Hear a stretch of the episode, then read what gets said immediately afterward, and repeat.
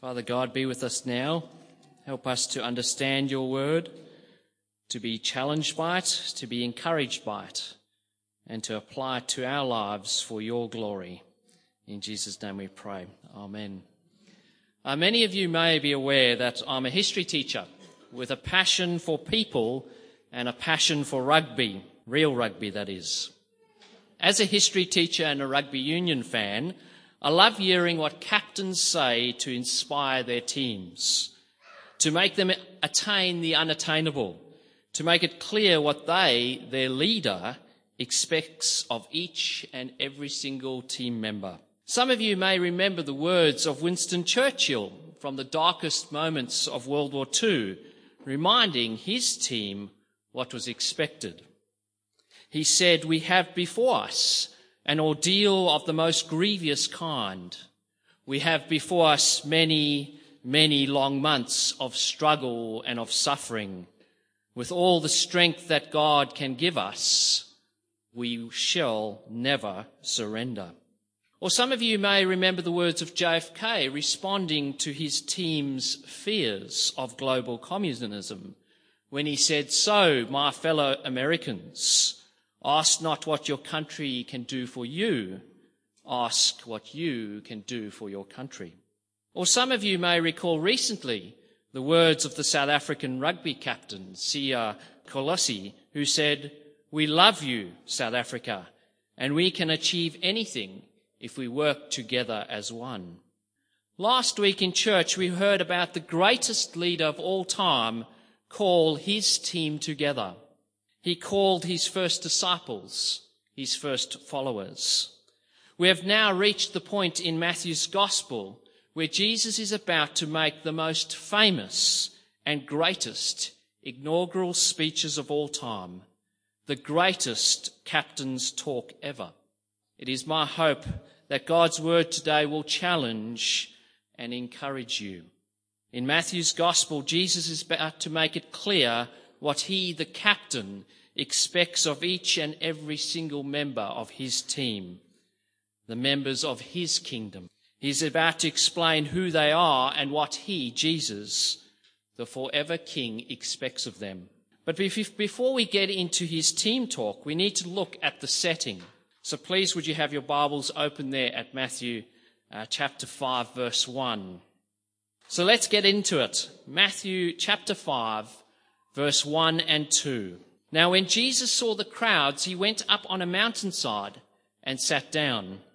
His disciples came to him and he began to teach them. So Jesus goes up on a mountainside and sits down, the correct posture for a formal Jewish teacher. It is important to note that the crowds are not excluded here. Jesus is concerned for the multitudes, and everything he said on this occasion was spoken publicly. However, I hope you didn't miss it. Did you hear who he directed his teaching to? He directs his teaching towards his disciples. If you've ever watched a big game on TV or live streamed, for example, an NRL grand final, often before the game or at half time, they cross live to the change room and we see the coach uh, like maybe Michael Maguire in the 2014 NRL Grand Final. You would see him motivating his players. We as the television audience can listen in to the coach's instructions, but, but the coach is talking to the players. He is showing the team players what is expected of them on the field, not what is expected of the couch potatoes listening in from their comfort on their lounge room at home. Now, of course, there were not many comforts on a first century mountainside in Galilee, but the crowds were there listening in. But his disciples came to him and Jesus began to teach them.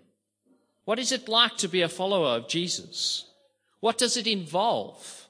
Well, the greatest preacher ever is about to tell them what it means to be on his team in the greatest sermon ever preached.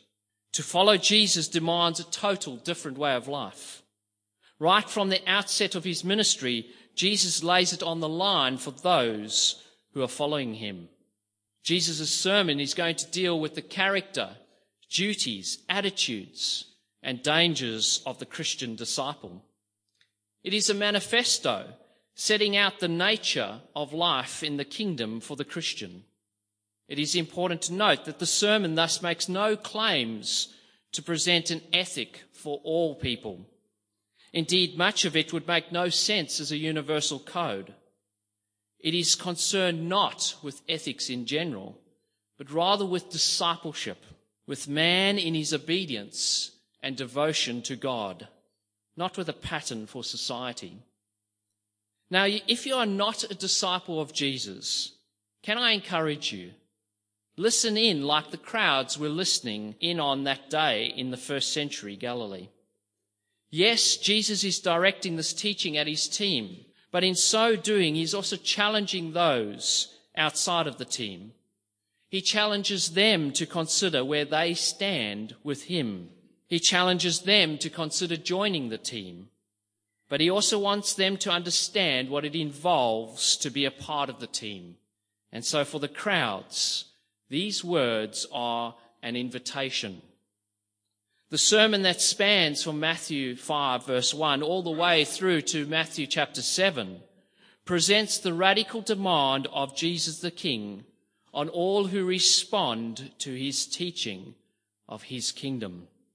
Today we'll start at the very beginning of the sermon, focusing in on the very first teaching, just one verse, but a very important one. The disciples are gathered at the feet of Jesus and the crowds are listening in. How will the Lord begin? Matthew chapter 5 verse 3. Blessed are the poor in spirit, for theirs is the kingdom of heaven. Blessed. According to the Cambridge Dictionary, blessed can mean to be brought happiness, to be brought luck, or something you need. I wonder what came to your mind when the words were read out blessed? I wonder if you thought of your team that maybe won the grand final. Or maybe you were thinking, I would feel blessed if I won the lottery. Or I do feel blessed because I live in the lucky country or dot, dot, dot, fill in the blanks. Is this what Jesus is saying when he begins by pronouncing a certain kind of person blessed? Well, this is not quite what Jesus is saying here. As those circumstances that I've just mentioned can change or can be open to interpretation. Just because your team won the grand final in 2014 doesn't mean they'll win it anytime soon do we really live in the lucky country? I know that uh, the South Africans or the Scottish or English or Yorkshiremen or those from the Shire would argue that their home is God's country. And just because one might win the lottery does not mean they are going to be wealthy for the remainder of their earthly life. And it certainly does not mean it will bring happiness in fact, according to many multiple recent studies, about 70% of lottery winners end up going broke and filing for bankruptcy after winning the lottery. And only 55% of them actually feel like they're happier after winning the lottery than before it. So what is Jesus saying when he calls his followers blessed? The old Greek word used here by Matthew is makarios, and it does mean happy, fortunate, blissful. The great poet Homer used the word to describe a wealthy man, and Plato used it of one who is successful in business. Both Homer and Hesiod spoke of the Greek gods as being happy within themselves because they were unaffected by the world of man. Men who were subject to poverty, disease, weakness, misfortune, and death. The fullest meaning of the word has to do with an inward contentedness that is not affected by circumstances. A state of joy, a state of well-being that does not depend on physical, temporary circumstances.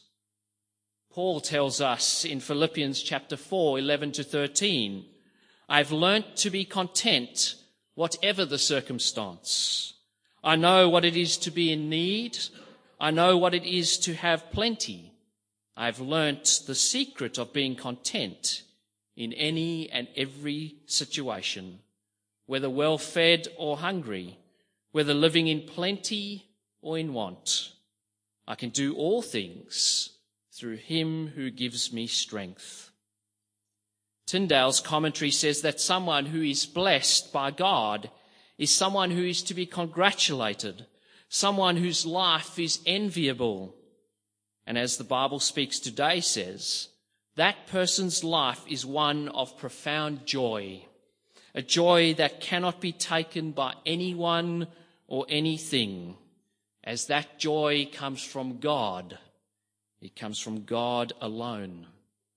Martin Luther said of this word, Yea, Jesus preaches an altogether new sermon for Christians, that if it does not go well with them, if they suffer poverty and have to do without riches, power, honour, and a good time, they are still to be happy and not to have a temporary but a different and eternal reward, that they have enough in the kingdom of heaven. This word blessed, Yah refers to the ultimate well-being and distinctive spiritual joy of those who share in the salvation of the kingdom of heaven. God's kingdom. Blessed. The ultimate well-being being right with God, a distinctive spiritual joy of only those who share in Christ's kingdom. They have a joy that cannot be taken as they are right with God because God has made them right with himself. It is clear at the start of the Sermon of the Mount, Jesus is speaking of a reality. He is speaking of now, not just in the future a reality that is only for believers. Others can get a glimpse of the kingdom's blessings, but only those who belong to the kingdom have the promise of being blessed by God, being right with Him now and forever. Are you blessed by God? Or are you just getting a glimpse at it? If you're looking from the outside like the crowds, I plead with you, consider what it means to be blessed by God. Consider what it might be like to have a state of joy, to have a well-being that does not depend on the physical temporary circumstances of this world, to be given a state of being right with God, by God. If you are a believer, this part of the verse can be challenging, but it can also be encouraging. Sometimes I wonder if I've grasped this joy. Am I content, whatever the circumstances? Am I content in any and every situation, whether well fed or hungry, whether living in plenty or in want? Am I relying on Him alone who gives me strength? I certainly should be. As a Christian, you have, not you will get, you have been given the ultimate well-being and spiritual joy as you share in the salvation of the kingdom of God. As a Christian, be encouraged. You are on Jesus' team and thus you are blessed. This blessedness has been declared on you by your captain and forever King Jesus. Matthew 5 3. Blessed are the poor in spirit, for theirs is the kingdom of heaven. Blessed are the poor in spirit. Now, growing up in South Africa, poverty was in my face every single day. In 1995, when I was a teenager, at least 58% of South Africa's population lived in poverty. Today, that number stands at 55% with extreme poverty at 25% of the population. Is Jesus in Matthew 5 verse 3 telling us to be materially poor? Sadly, some misled interpretations of Matthew 5 verse 3 would like you to believe this. They would like you to believe that this verse is referring to material. Poor does mean to shrink, to cower, or to cringe, as beggars did in that day. It was the word used to refer to a person of total destitution, one who crouched in a corner begging. As he held out one hand for donations, he often hid his face with the other hand because he was ashamed of being recognized. The term did not mean simply poor, but begging poor. It is used in Luke 16:20 to describe the beggar Lazarus. If Jesus was advocating material poverty, he would have contradicted many other parts of his word that teach us to give financially to the poor. If Jesus was teaching the blessedness of material poverty, then the task of Christians would be to help make everyone, including themselves, penniless. I want to make it very clear. Jesus did not teach that. Jesus is not teaching you the material poverty is the path to spiritual prosperity. Nicodemus, Joseph of Arimathea, and Philemon were all wealthy and all faithful. They were not condemned for being rich. Matthew makes it clear by clarifying, yeah, that Jesus is talking about the condition of the spirit, not the wallet. Blessed are the poor in spirit. To be poor in spirit is to recognize one's spiritual poverty apart from God. To be poor in spirit is to recognize your complete spiritual hopelessness and dependence on God.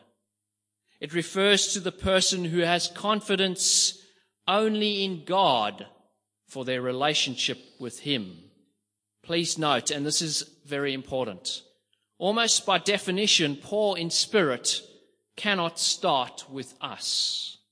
It does not start with anything we can do or accomplish with our own power. As Paul says in Romans chapter 9 verse 16 and 18, it does not therefore depend on human desire or effort, but on God's mercy.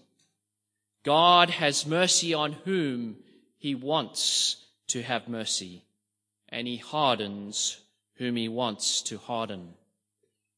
God has opened his followers' eyes and allowed them to learn to put their trust in Him alone.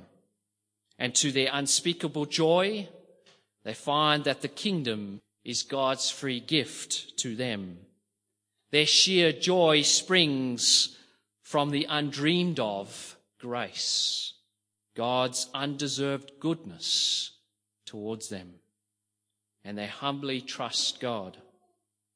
Yes, this genuine humility is produced by the Lord as an element of the work of salvation. But it is also important to note that it is also commanded of Jesus' followers.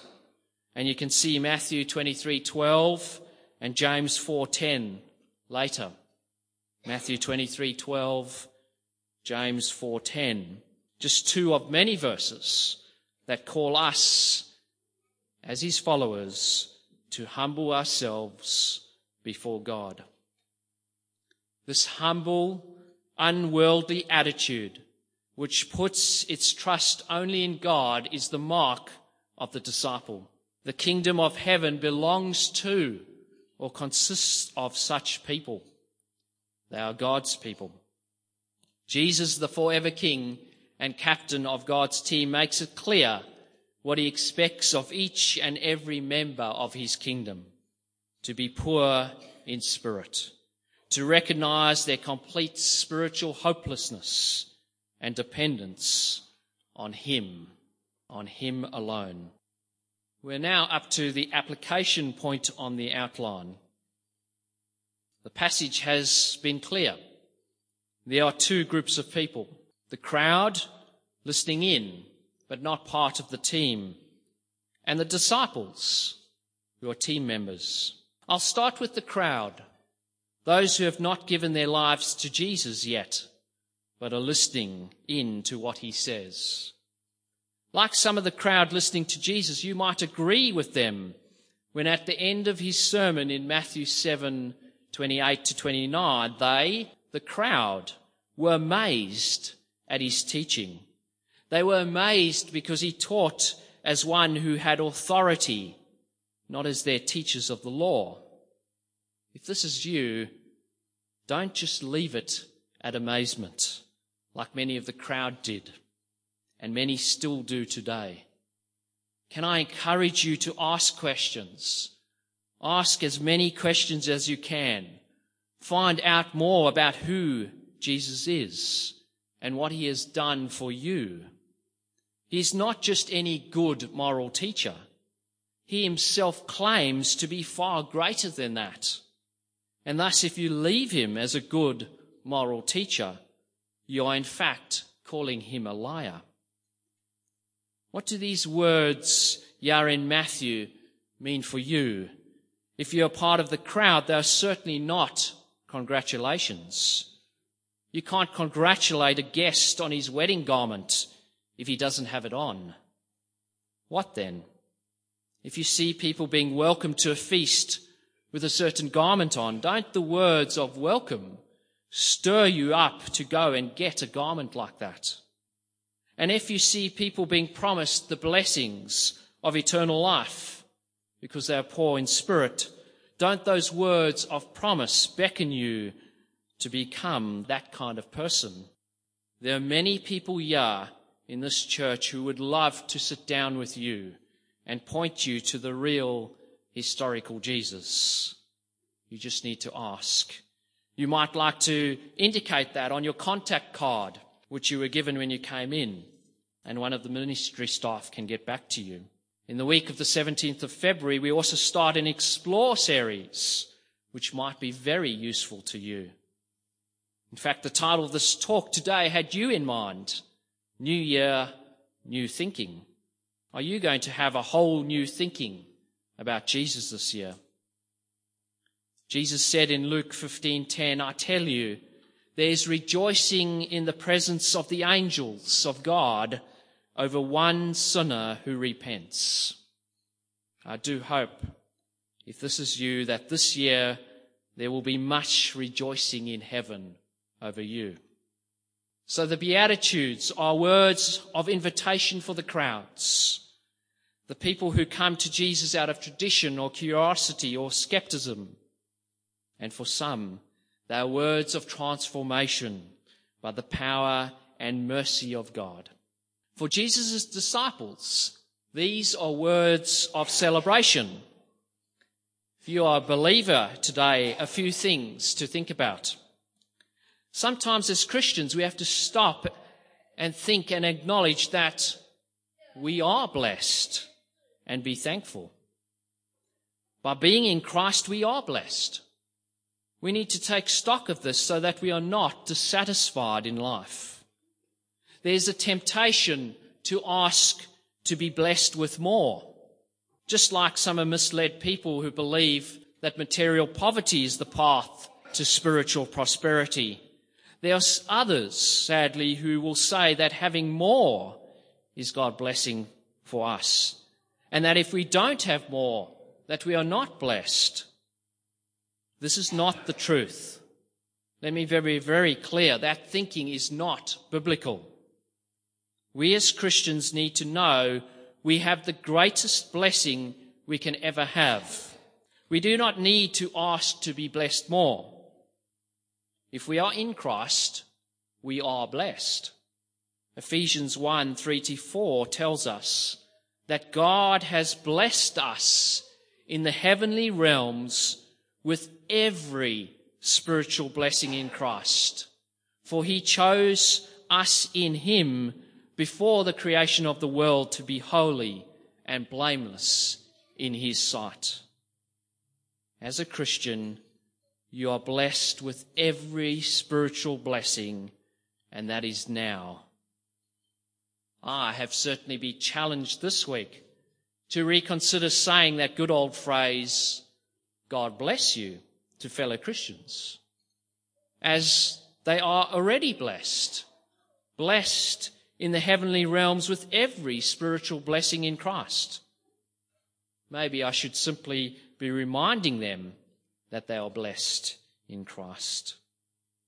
Paul says of believers in Romans chapter 8, Who will bring any charge against those whom God has chosen? It is God who justifies.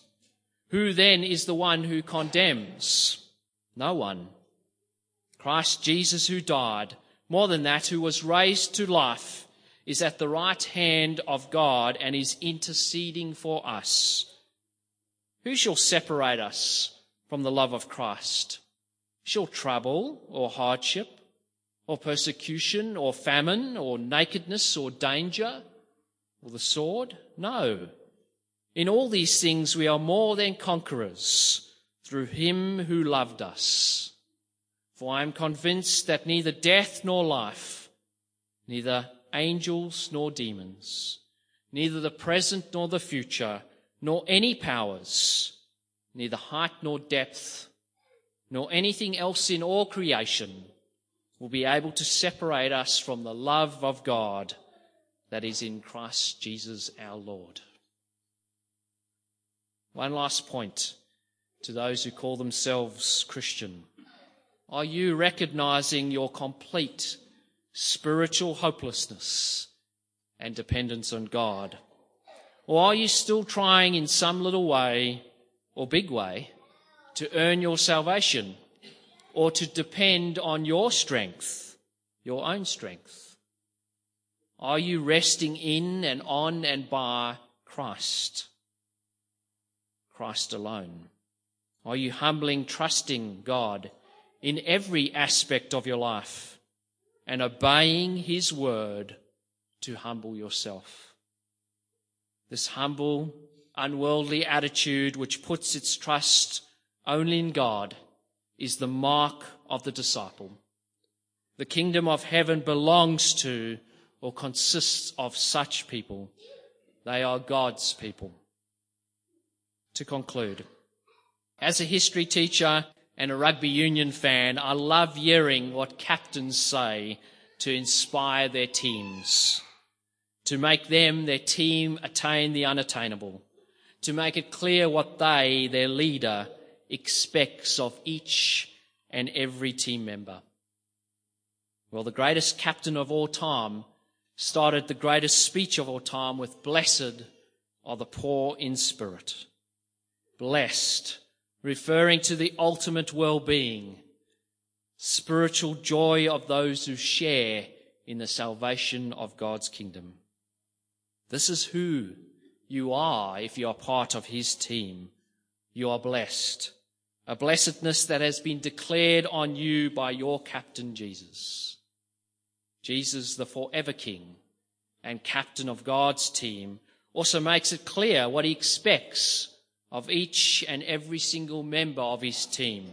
Be poor in spirit. Recognize your complete spiritual hopelessness and depend on him alone. Are you blessed by God? Are you poor in spirit?